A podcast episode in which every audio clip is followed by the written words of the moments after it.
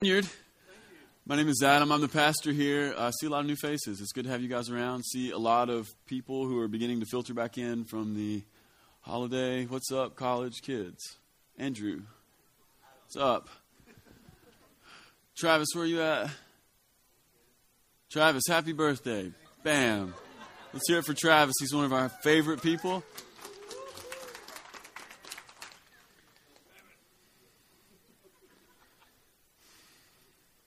How old are you, Trav? 26. Come on. So good. So good. All right. Uh, if you want to open up your Bibles to Romans chapter 12 this morning, I'm going to kind of continue on a little bit of a theme that we started last week, uh, especially as we are at the dawn of a new year, just ways to approach a new year a little bit here. Uh, before we get into that, I'd like to tell you that, uh, just so I can keep you informed, uh, staff and I, we took a retreat this week to the Great Smoky Mountains. We stayed in a giant cabin and we kicked some major administrative butt. And I would like to announce, even though it means l- probably relatively little to you, it means a lot to me, so I want to talk about it. Um, since I have a microphone, I'll talk about it. We planned out the entire year in one week. And there's tons, we've never done that before. Like, I am not an administrative person. I had two administrative people with me, and you turn administrative people loose with a day or two or two and a calendar, and like stuff will happen. It, I, I don't know. It feels. I feel like all my shirts are ironed and all my laundry is done. You know, it's, it's like everything is ready to go. So, uh, and there'll be some things that we'll chat with you guys about in the coming weeks. Just got some really cool stuff, I think, online, and uh, I don't think I've ever been quite this excited about whatever it means to be a part of the vineyard. Uh, God's kind of helping us. All right. Yeah. Um, also, what was that? I felt like the. It feels like I'm forgetting something. Babe, you're so amazing. All right. I,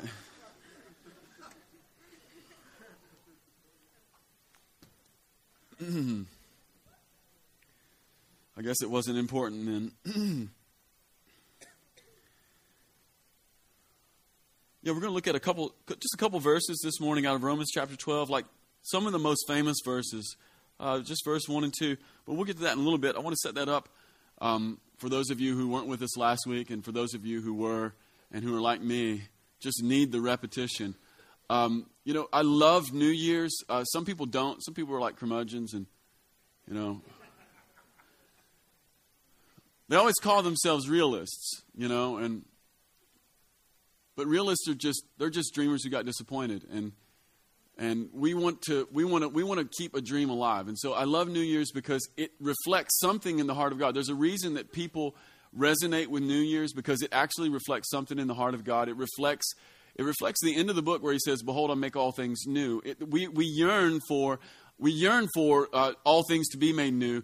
Uh, we we yearn for that time when he will come and make everything right uh, we resonate with it already because he has already begun that. You know, a lot of times we live with an eschatology that says everything that's good is going to happen in the future, everything that's great is on the way. And that's not entirely true because I read the book, and part of the book says that Jesus was dead but now is alive. So everything that is going to come has already started.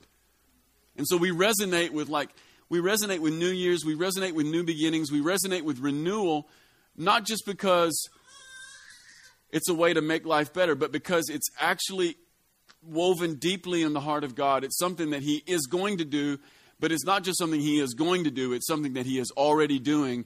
And when we, when we begin to when we begin to reorder our lives, we begin to anticipate what God is already doing and begin to partner with Him in where He is already going. If that makes sense to you. And we talked a little bit last week about how the very beginning, odd as it may seem, the very beginning of living out of a season of renewal, living out of a season of refining your life, re, re, re, living out of a season where we uh, redefine whatever it is we want to make priority for the new year.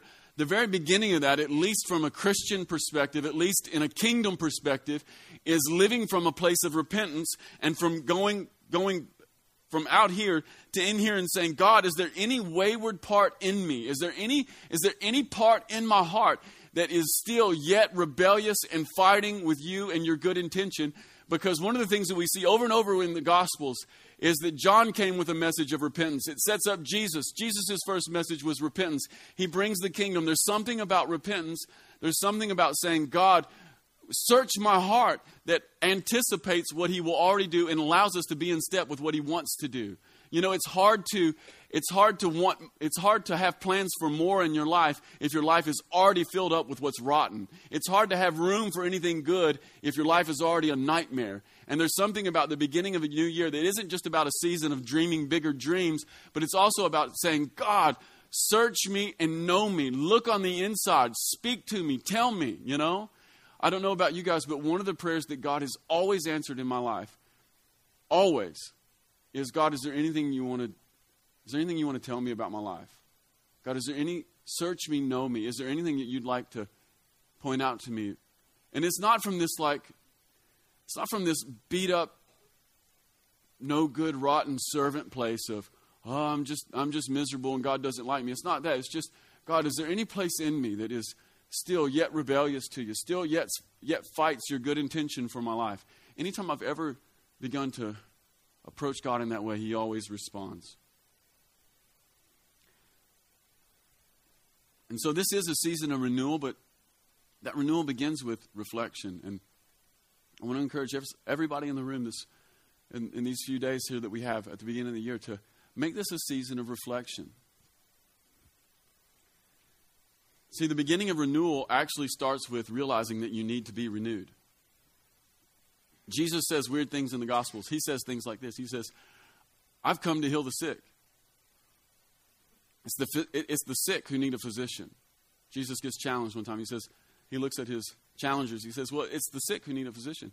And really, the backhanded statement that Jesus is making to those guys is if you don't think you're sick, I have nothing for you. See, the beginning of renewal is realizing that you need renewed.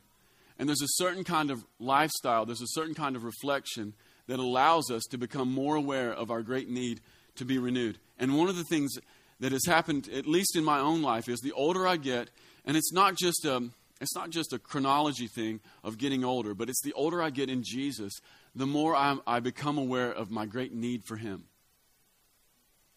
As a 33 year old man, I'm way more aware that I need Him than I was at 17. 17, I thought I was pretty straight. Nothing like a decade plus to show you how unstraight you really are, especially with walking with Him. And so, the older I get in Jesus, the more I become aware of my great need for Him. And, but there's good news in it because the other thing I've become aware of, especially after walking with the Lord, I've become more aware that I need Him, and I've become even more aware that He desires me. The one thing that eclipses my need for Him is His desire for me. He really doesn't need me, He just desires me. And I've become more and more aware of His great desire for me. So renewal begins with realizing that you need to be renewed. It, re- it comes from an awareness, it comes from reflection. And it's the kind of reflection where we let down our guard a little bit and we listen to the still small voice of the Spirit. Now, God can speak in all kinds of ways, but one of the way, main ways that God speaks in our life, the Scripture describes it as a still small voice. Still small voice. I've never heard the audible voice of God, but I have heard the still small voice of God 150,000 times. I'm exaggerating. I don't know how many times I've heard the still small voice of God. But the scripture talks about God having a still small voice, and we have to sort of like let our guard down a little bit to allow the, the still small voice of the Spirit to speak to us. And I'm becoming more and more convinced the older I get in Jesus that there's a reason why God's voice is still and small. Because the still small voice requires that I actually want to hear him in order to be able to hear it. You realize any fool can hear a shout, right? It, it takes the hungry heart, it takes the listening ear, it takes a certain kind of lifestyle to hear the still small voice. And, and there's something about God, and this says something about who He is. You know, we've spent our whole lives, especially if you grew up in the church, we spent our whole lives talking about how big God is. And it's true. I just want to confirm that. It is really true. It really is true. Uh, the edges of the universe are even now expanding. It's actually expanding faster and faster all the time. We can't keep up with how big the universe is. If the universe is that big, the God who made it must be way bigger. So, whatever this thing about God being big is, it's accurate. You know?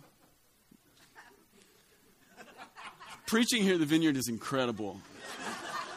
The well of insight is never ending. Just come and get under my anointing. You know?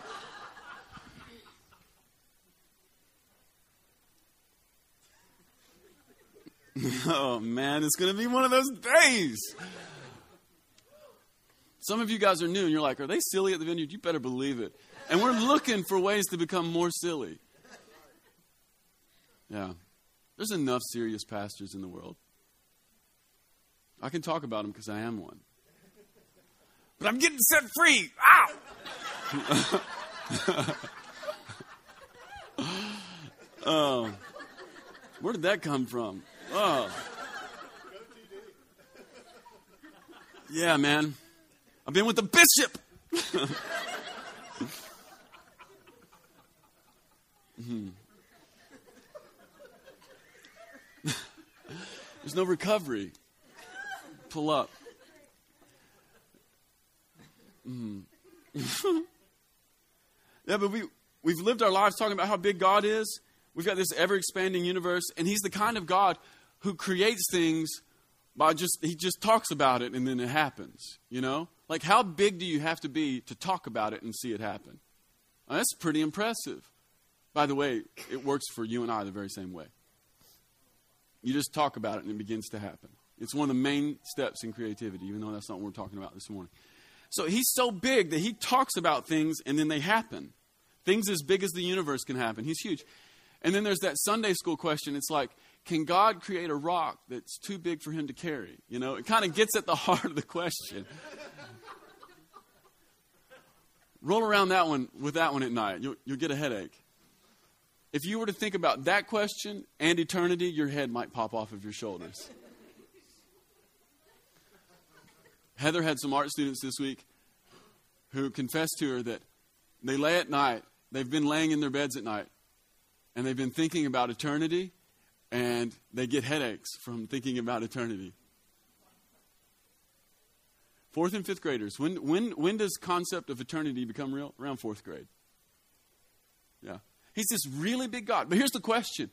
We've got this massive God, edges of the universe, ever expanding, super huge, creates with worlds, creates words with worlds, creates words, worlds with words. I speak for a living.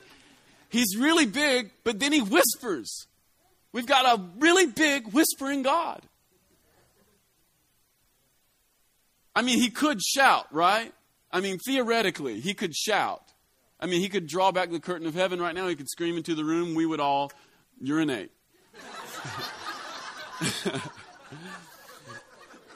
and just so you know, that word was considerably less colorful than the first one that popped into my head. Filters on today. It's going to be a good day. See, theoretically, he could shout. I mean, he really could. But he chooses not to, and if he chooses not to, then it says something about who he is, and it says really something about the kind of nature and the kind of relationship he would like to have with you and I. Because the whisper has to be attended to. Not only that, but how many of you realize that the most intimate things you've ever heard in your life were the things that were whispered to you? Husbands, hello. Right? The sweetest things my wife has ever said to me have been in the bed, on the pillow, next to my ear. Like the really sweet stuff the really sweet stuff that you say to your wife, you don't necessarily shout at her. The, the things that change your heart for a good way. I've shouted at my wife, it doesn't change her heart in a good way. It doesn't work. So, what I would like to say this morning is that for us, God is shouting in the whispers. He's shouting in the whispers, but you have to attend to it. There's a kind of a lifestyle that allows you to pick up the whisper. I've never heard him speak audibly. I know he can. I know some people have. I know he does. I'm not maligning that. I'm just saying that he, over and over, he normally speaks in the whisper.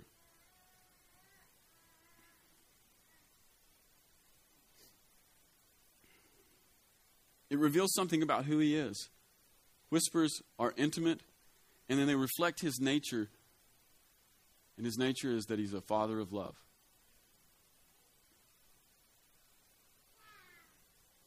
You know, if he was if he was the angry God that everybody says he is, he'd be shouting a lot more.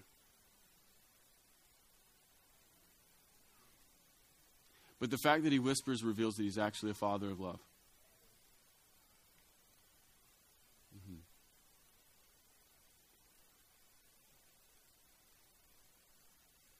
Just let that settle for a little bit. Because this is one of the things we really need to get we need to get settled right now because we need to live a life of reflection. We need to say, God, is there any wayward part in me? And then we need to listen for the whisper. We need to listen for the whisper. He's a God of love, He's going to whisper.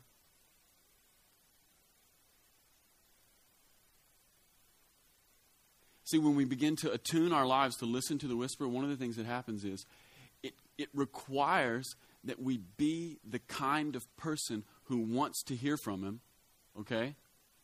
When we become the kind of person that wants to hear from Him, that attends to a whisper, it's the kind of it's the kind of atmosphere, it's the kind of internal heart culture that is actually already beginning to change, even though we haven't heard from him yet. See, in, in the kingdom of heaven, the process, the process changes you. He's a process God. And so the fact that he requires us to listen for a whisper, actually on the front end, it front loads a beginning portion of change even, even before we hear his word. And when we hear his word, when we actually hear his word, there is all kinds of life and change on that. But just the kind of person you have to be to even hear his word prepares you for the change, already begins to change the chemistry and the internal atmosphere of who you are.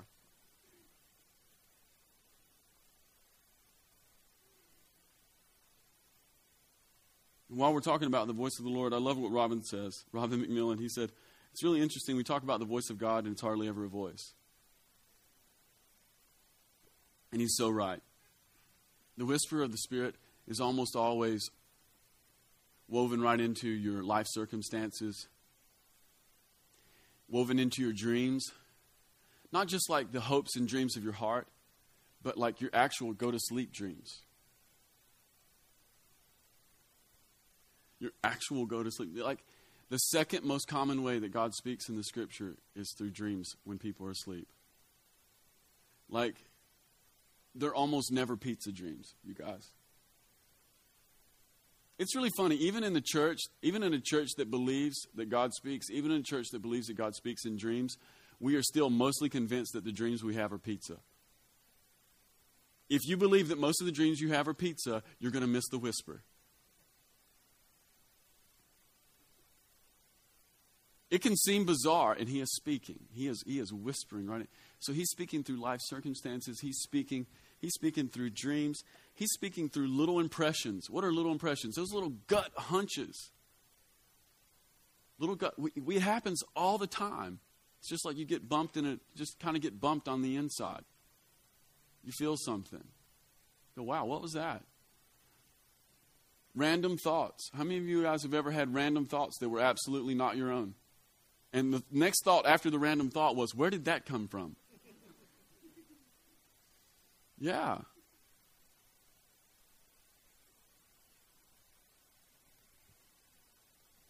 Yeah, thoughts from nowhere. And they come from they come from this like faith current. There's this faith current in the spirit where, where the brackish waters of spirit and flesh are doing this. And somewhere in those brackish waters, there's the presence of God and there's his voice, still and small. It, here's the other part, too. Because when God begins to speak, it's oftentimes small, it's oftentimes internal. I don't have time to go to John chapter 14 and show this to you right now, but it's oftentimes internal. And because it's internal, it oftentimes, you, your first inclination is to think that it's you. You're not the author of every thought that's in your brain. He's speaking to you. You're not the author of every feeling that's in your body. You're not the author of every emotion that you have. We have to attune ourselves, and there's a, so there's a life of reflection. This is, this is an opportunity for us. These days are just an opportunity for us to reflect and to invite Him in, to let Him speak, so that we can, in an increasing measure, become aware of our need. So you won't be able to change if you don't think you need to change. It's what we talked about last week. I, am not going to do a full review, but I do want to review one little part. You know, you, you, can't, you can't make room for more of God if your cup is dirty and full. And so it's a season to clean out the cup.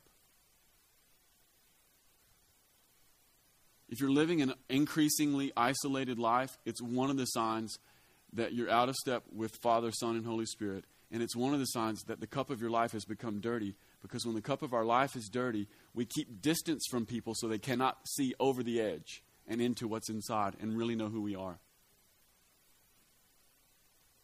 In 2011, if you became more isolated, then this is a really great chance for you to clean out the interior of your cup.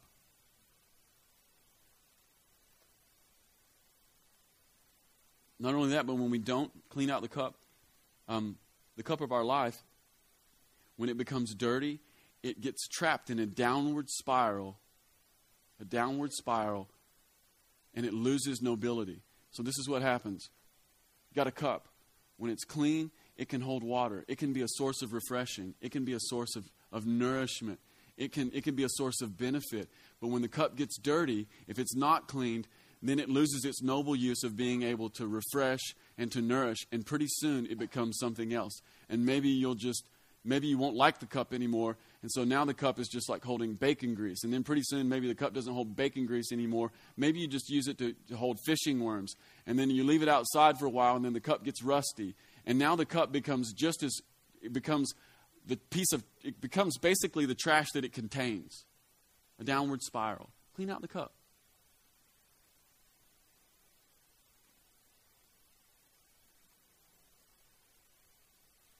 And one of the main places we need to clean out is anywhere where we've been been hard at work and any place where we feel like we've been used.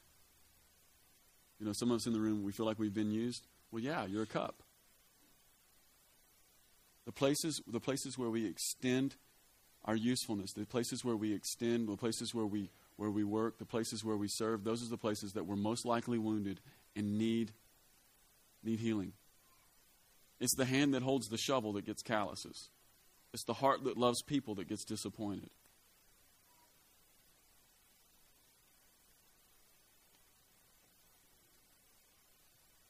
So this is a season to to listen for the still small voice. It's a season to reflect so that we can be renewed. It's a season to clean out the inside of the cup.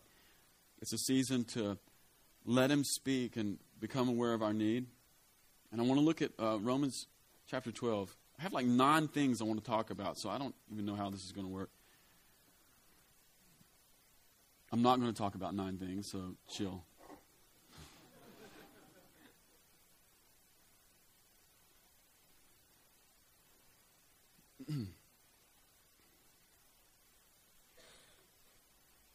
Uh, everybody in the room knows.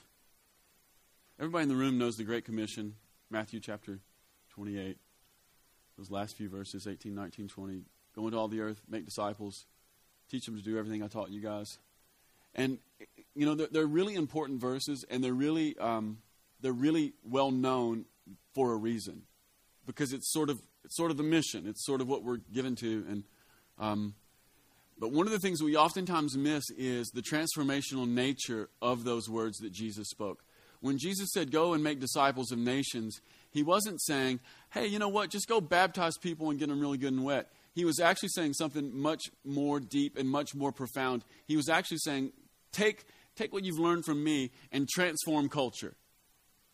I mean, that's really what he was getting at. So it was, it's not just get people to say a prayer and get them in water. It's actually much more nuanced, complex, deep, transformative. It's actually a transformation word. Jesus is saying, Everything you've seen in me, everything that's gotten on you, now go take it, give it to other people, and transform culture. And one of the ways that one of the ways to read that is uh, not just in terms of transforming culture, but we have to understand the people that he gave the mission to. So he gave the mission to 12 guys. We're only down, at this point, we're at 11 of them. One's gone, and we've got 11 guys. They're not very talented, but they've hung out with Jesus, and hanging out with Jesus totally changes their life. And then it's these guys who have been totally changed who go and change the world. You know, you guys, everybody's in the room this morning because 11 guys did a decent job at hanging out with Jesus. Right? What's the point? The point is transformed people transform culture. All right? And everybody in this room, every single person has a call to transform culture. But we can't we can't even begin to walk in our call to transform culture unless we're transformed people. We can only transform to the extent that we've been transformed. We can only give to the extent that we've received. That's what Jesus says. Freely you've received, now freely give. Meaning what? You can't give away anything you haven't received. If you're broken, guess what you'll give away? Brokenness. If you're angry, guess what you'll give away? Anger. Right? It, it, it, the love of God has to touch every single room in, in our heart in order for us to be the kind of people who can transform. And so that's really where we're at. Um, this is a season to reflect and to invite God into, into new places because we want to partner with his goal of seeing culture transformed. Not just culture in general, but this culture, this region. He's planted us here, which means that he's given us authority in this region. Like if Campbellsville stays jacked up, it isn't his fault. I mean, it really isn't. Like if, if Campbellsville stays overrun with, with drugs, prescription and otherwise, it isn't his fault.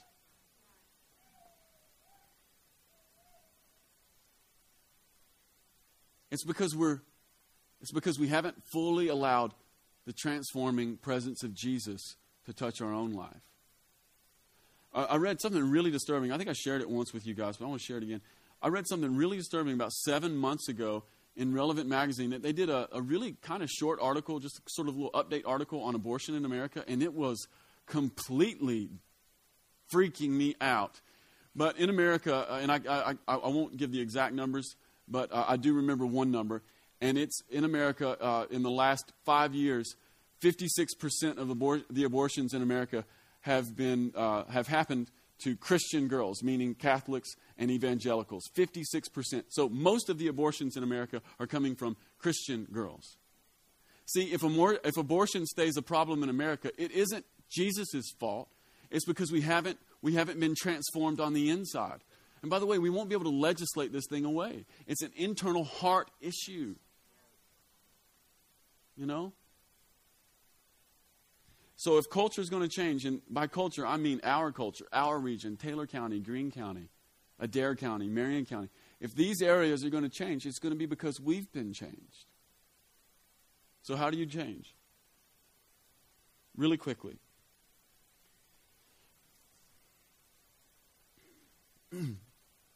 Romans chapter 12, verse 1. It says, Paul says this. He says, Therefore I urge you, brothers, in view of God's mercy, to offer your bodies as living sacrifices, holy and pleasing to God.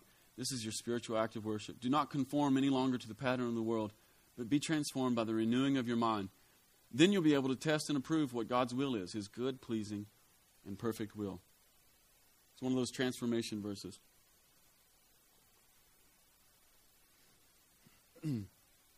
See, renewal always comes in the kingdom of heaven, renewal is always inside out. Renewal is always inside out. Jesus says, clean out the cup. Jesus says it's not what you put in your body that makes you unclean, it's what comes out of your body that makes you unclean. Renewal is always inside out. And this renewal process for us, guys, uh, begins with being able to see His mercy. Paul says in verse 12, he says, verse 1 of chapter 12, he says, Therefore, brothers, I urge you, in view of God's mercy. See, the beginning of being a renewed person is being able to see the mercy of God. And I don't know if you guys realize this, but there's enough there's enough stuff in life that you can find whatever you're looking for. Like if you want to find the good, you'll find the good. If you want to find the bad, you'll find the bad. Like this whole this whole Genesis two trees in the garden, it's still real. You can eat from whatever tree you want to look for. You'll find whatever you're looking for. And the beginning part of becoming a renewed person on the inside out begins with being able to see God's mercy. Not just one time when you were a sinner and then you gave your heart to Jesus, but continually being able to see God's mercy. Continually being able to see His hand of favor work in your life. See, here's the deal the mercy of God is the Mount Everest on the landscape, and everything we do sits beneath its shadow. You say, what kind of person could live their life and not see the Mount Everest of mercy? The person who isn't looking for it. It's there. It's absolutely there. So it begins with being able to see see his mercy, being able to see that my life has been covered by mercy. Not only that, but but this but the mercy of God is so much the Mount Everest on the landscape of our life that it doesn't it's not just that everything we do sits beneath its shadow, but it gives reference. It's like a landmark. It, it, it, it tells us where we are.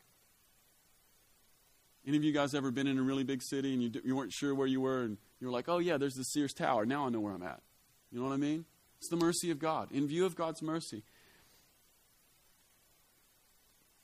How many of you in the room have ever been bailed out? Anybody in here ever been bailed out? How many of you have ever been really stupid? Let me just get down. How many of you have ever been really stupid? Really stupid.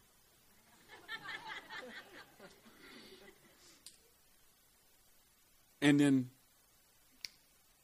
that quick, everything turned around in your favor. That's the mercy of God in your life. How many of you have ever done something really, really dumb with money? I mean, real dumb. And the moment you did it, I mean, like you signed and before you even drove off the lot, you knew that was a mistake. And then God turned it around for you. Anybody ever done something really dumb with money and God bailed you out? That's His mercy. Did you recognize it? How many of you have ever been in an re- absolute relational jam with no, no, no answer? Just there was no answer. Like every word that could possibly come out of your mouth would only make the jam stickier. You, anybody ever been there? And then that quick, everything worked out in your favor. Not only worked out in your favor, but worked out in the other person's favor as well. It's the mercy of God. How many of you have ever really hoped for something and then it didn't work out? How many of you have ever done something really dumb with money and then it didn't work out and you paid for it? Can I tell you what that is? It's the mercy of God. Oh, why? How? It's the mercy of God that it doesn't always we, that we don't always get bailed out like that because he wants to lead us through a process that can actually change us and make us a different kind of person. But you have to be able to see it. And I promise you this if you don't see him when he's bailing you out in an instant, you sure as heck aren't going to see him when he doesn't. But it's the Mount Everest. It's sitting there the entire time. And renewal begins with being able to see the mercy of God. He's been so good to people.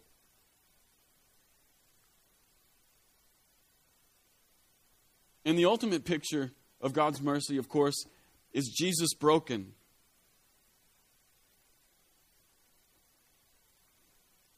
And here's the real tragedy of Jesus broken.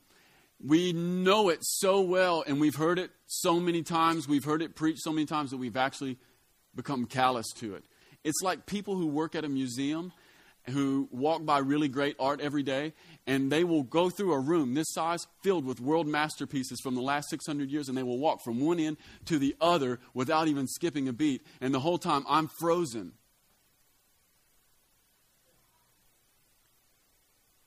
The last time I went to the Chicago Art Institute, I got frozen by a Jackson Pollock. It was really big, and I got frozen, and then one of the guys in the little special coats with the golden buttons just walked right in front of me. And I was like, but here's a Jackson Pollock. You know? How does that happen? And it's one of the dangerous things of living in the kingdom for a little while, especially when you've been there for most of your life, it's entirely possible to walk right past Jesus broken like you work at a museum and it's a Jackson Pollock on the wall and everyone else is amazed. See, like if we lose amazement, if we lose that, that gut connection to Jesus broken, then we will lose view of Mount Everest and we will ultimately lose the, the landmark that gives us reference for the, less, the rest of our life and any hope of renewal.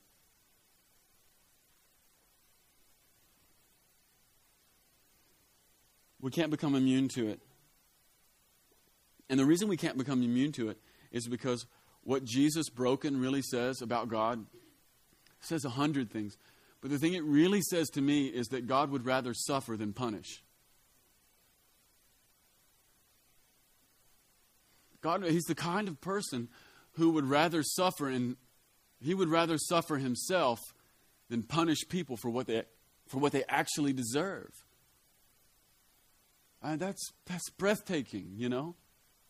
He doesn't have to do it, but he would rather take, he would rather take it upon himself than punish someone else. And how many of you know if you've ever been offended, if someone's ever offended you, the thing that you most want to do is you, you want retribution, right? Oh, you just want to smack them, at least. And if not smack them, then you want to verbally smack them, right? And then think about God. Like 12 billion people have been alive in at least recorded human history, and every single one of them has offended him. Every single one. And his heart posture is, I will suffer for them. I would rather suffer for them than punish them. That's, that's absolutely stunning. It's the Mount Everest of his mercy. Not only that, but his great mercy reveals our need. His mercy reveals our need. If Jesus broken on the cross is the solution, then how bad was the problem? That's one of those things we really need to take into effect. Like, if the answer is Jesus nailed to a cross, naked, with a spear in his side, blood and water, crown of thorns, humiliated, everyone, everyone, they pulled his beard hair out, everyone smacking him in the face, they tore his back up. If that's the answer, then what was the problem? See, sometimes we think we've got it all right. I want to assure you, as the pastor of the vineyard, we are not okay. We've become, we've become numb to it sometimes. We think, I'm okay, I'm pretty well okay. No, apparently not. Jesus hung naked on a cross. If he's hanging naked on a cross, something was massively wrong. In view of his mercy, it reveals my need. He's revealing our need. And that's not something that happens to us once, but it's, it's an ongoing revelation. And so, in view of all that, we need to respond because the light has dawned and it's actually getting brighter every day. And the reality is that every day that passes, darkness is less of an option. Here's what I mean Jesus was crucified, buried, put in a tomb, and resurrected. When Jesus was resurrected, it's no, it's, it's, it's not a bit of literature and it's not good writing that Jesus was resurrected early in the morning. It's actually God telling us how it actually is going down at a fully spirit, dimensional, universal level.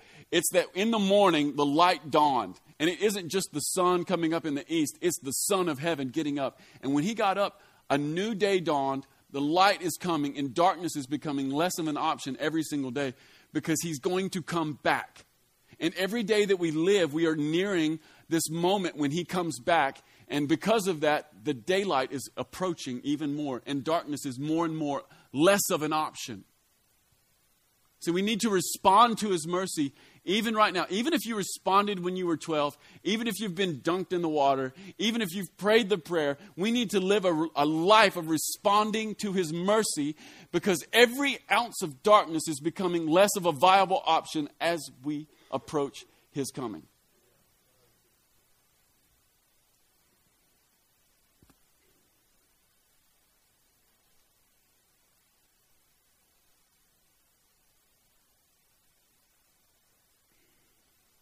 And so, transformation that changes us from the inside begins with being able to see God's mercy. It's like I said, there's all kinds of stuff in life. You'll find whatever you want to find. It's the still small voice. Seeing His mercy.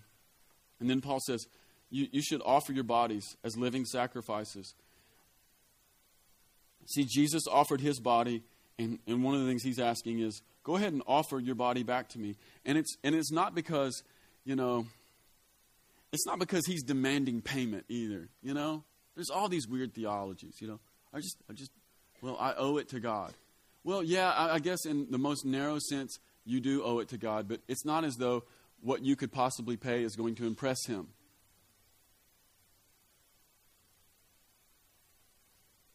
He's big, right? I mean, he could shout, but he doesn't. It's that God is he's, he is opening and He is inviting us into a relationship where we can respond to Him in the way that He's already responded to us. It, it's, it's a, there's a mutual something here. Come and walk the kind of life I've walked. Come and do it alongside me. Jesus laid down his life, and now he's saying, lay down your life. And when Paul uses the word bodies, you know, he's not just talking about our flesh and blood bodies, though he does mean that. What he's talking about is he's talking about your whole life. He's talking about your physical strength. He's talking about your intellectual capabilities. He's talking about your talents, your hopes, your plans, your desires, your body, everything, everything that it is. And, and he's talking about that, that thing that's most, most basic, that most basic element of what it means to be a human. You realize that when you were born from your mother, all you had was your body. You didn't have anything else. That he's talking about the essence of who you are. And so Jesus gave the everything, the essence of who God was to humanity. And now he's saying, I would like to receive the essence of who you are.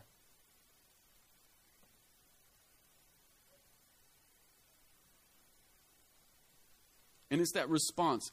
Uh, that's one of the things I love about the kingdom of heaven.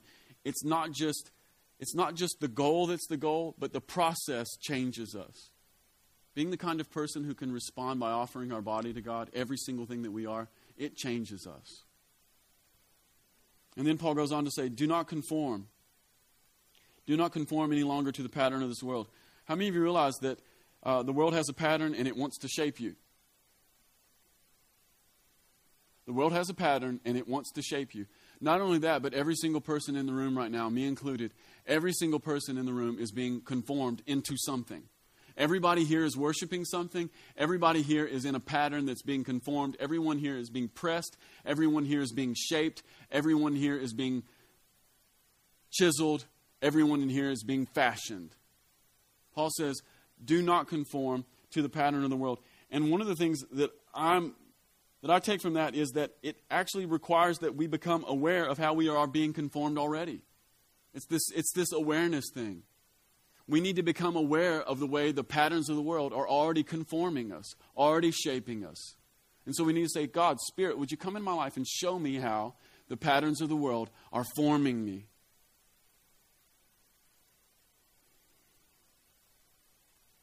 I have a really good story that I'm not going to tell here. It's really hysterical.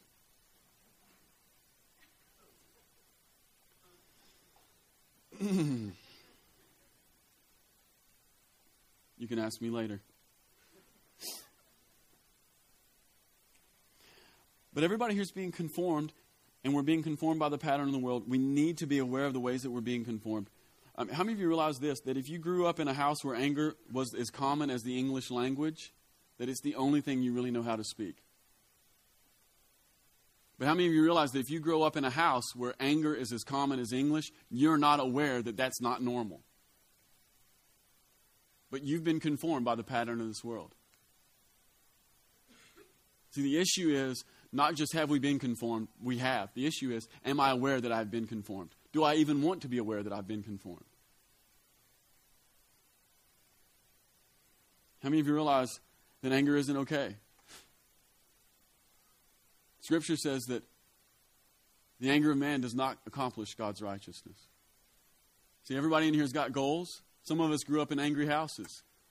We need, to, we need to see where that pattern has been set on us. We need to be transformed in that place. Some of us have life dreams. Some of us have callings from God, and we grew up in an angry house. It's going to be really difficult to accomplish the righteousness of God if our native language is anger.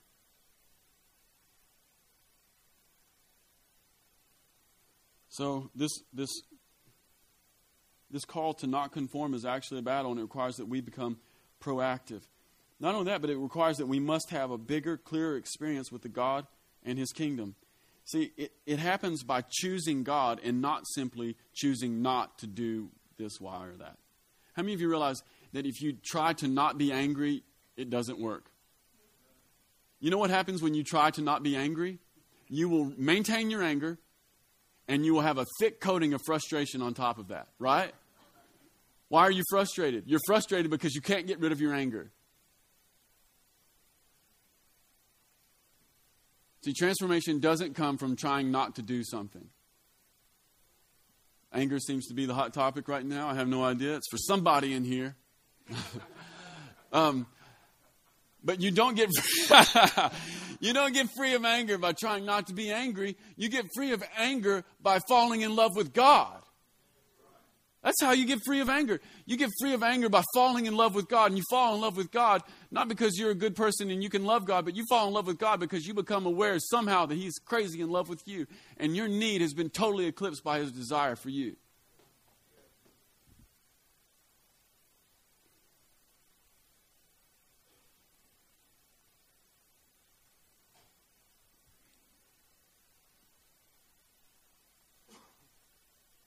So, one of the things I would say to you, church, this morning is be careful what captures the throne in your heart.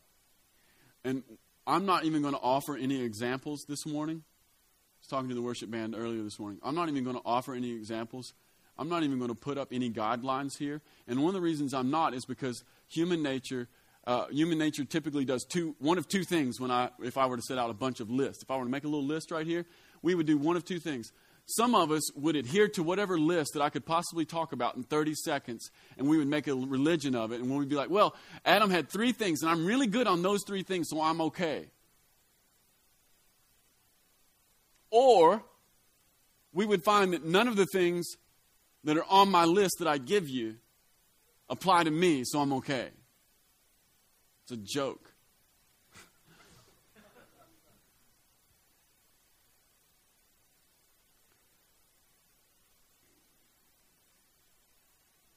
Here's the truth we're not okay.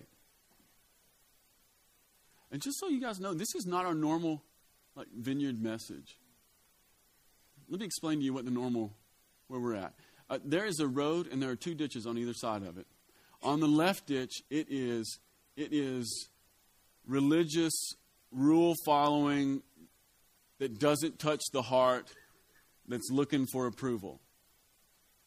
That ditch will kill you the ditch on the right side of the road is like total freedom anarchy. In general, we drive our vineyard bus into the right ditch.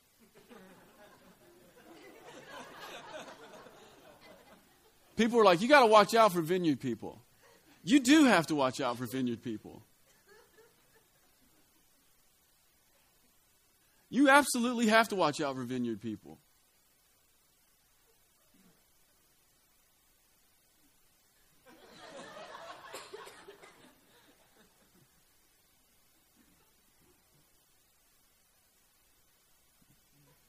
The filter is just rocking right now. Mm. But this is a season for some of us to investigate, not some of us, for everyone in here to investigate deeply where we're driving and to see whether or not we're in the right ditch or not. This is a moment in God to say, God, I want to pull, I want to pull the vehicle of my life back up into the center aisle. And so I won't be prescriptive. But because I won't be prescriptive doesn't mean that it doesn't apply to you.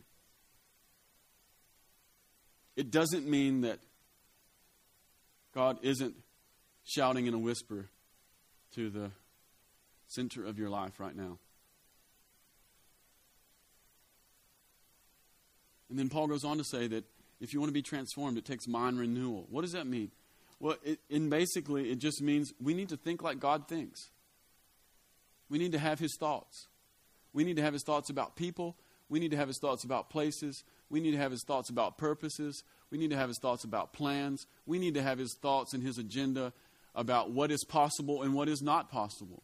Like, for instance, if someone gets really, really sick with cancer, you know, everyone in the world says they're going to die, but God says, I've come to make all things new, and so there's life. And so when we walk into the room, what is it that we really think? Not what we actually let just come out of our mouth. That's easy. Anyone can tell a lie. But what do we really, really think on the inside? When someone in front of us has stage four bone cancer, whatever that is, someone is sitting in front of us, and without some sort of a miraculous divine intervention, they are going to die. When they're in front of you, what do you really think? Do you really think that God wants to come through, that He could come through for them? Mind renewal. We, we need to have the kind of mind. And here's the deal mind actually, ref, actually points actually even deeper to the heart. Do we have a heart that really believes that God can, not just that God could, but that He wants to? That no one's ever too close to death. We need, we need to have our minds renewed. I mean, we talk about this stuff all the time around here. And you guys realize this, you know, that, that, that huge portion of the church culture in America, and especially in the South, believes that when bad things happen, it comes from God. You know? That's an area where we need mind renewal. He is absolutely good. He's absolutely good. Like, he couldn't give you cancer because he doesn't have it to give. He can't find it in his pocket. God doesn't kill children, God doesn't kill anyone. It's not who he is. It's absolutely, positively not who he is. Yet sometimes we comfort ourselves with thoughts and we, we, we, we reflect blame onto God. We, we put him and make him responsible for things that are not him. And the result for our life is catastrophe. Like, if God is bad, then who needs the devil, right? Like, if, if God's a monster, who are we running to? We need, we need mind renewal in this area of goodness, of the goodness of God. That's just one particular area, one that bothers me. Like, what if God's a monster? What if he's the scary monster? What if, what if sometimes you get Jesus, but then sometimes Jesus just unzips himself and he's a grizzly bear and he eats you? And at the end of the day, at the end of the day, you're supposed to be happy with it because it was God. Like, you're not even allowed to be sad that you got eaten by the grizzly bear, you know? I'm being a little silly, but there's something underneath it. And you even feel guilty when you, when you want to turn your heart and say, God, why did that happen? You're not even allowed to question it. You're just supposed to say, whatever happens, it's God. Maybe not. Maybe there's a real devil in the world who kills people. Maybe, I don't know. We need mind renewal in this area. This is one potential area. One really huge area.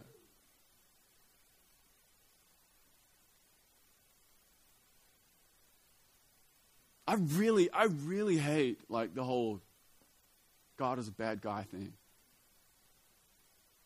Because it reduces human existence and it, it, it, it just, it's, it's horrible and it turns the keys to the ignition over to the smart people who try to convince us that we just need to look at life from a higher plane and that you know if you just if you can just get up a little higher. No here's the deal. Like if my son river knows that something is bad it's bad it's not more complex. We don't need a Buddhist reality of, of a higher plane. We need to realize that God is absolutely perfectly good. He's the Father of lights. In Him there is no darkness at all. Every good and perfect gift comes from Him.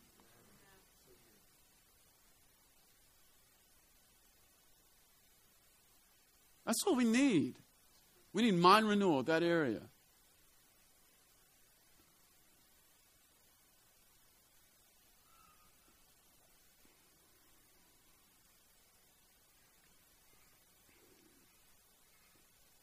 Mind renewal.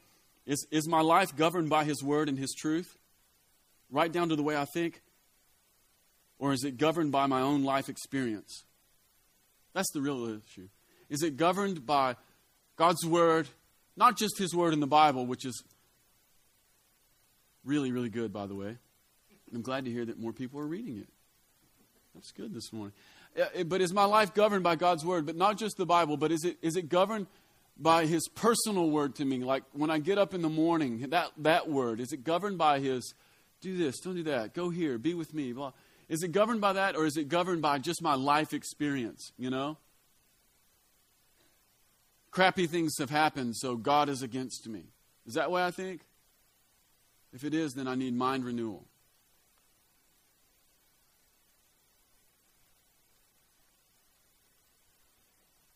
Do I live from my own experience or do I live from heaven's word? And then what do I do when they're opposed? What do I do when everything in my entire existence has taught me one thing and God's word, both in the scripture and in the moment, is the exact opposite?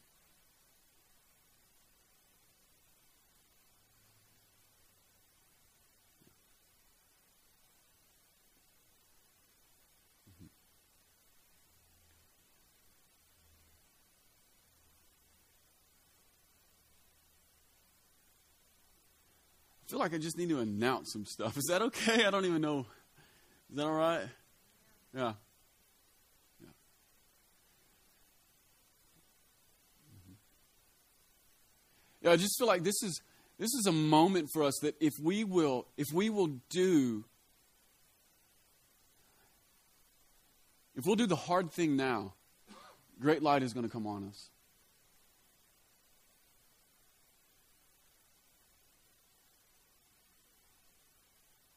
If we'll give God access to our heart in every single place right now, then there's a great light that'll come on us. The truth is, there's a great light that's already on us. But if you're choosing the dark, you don't have any access to it.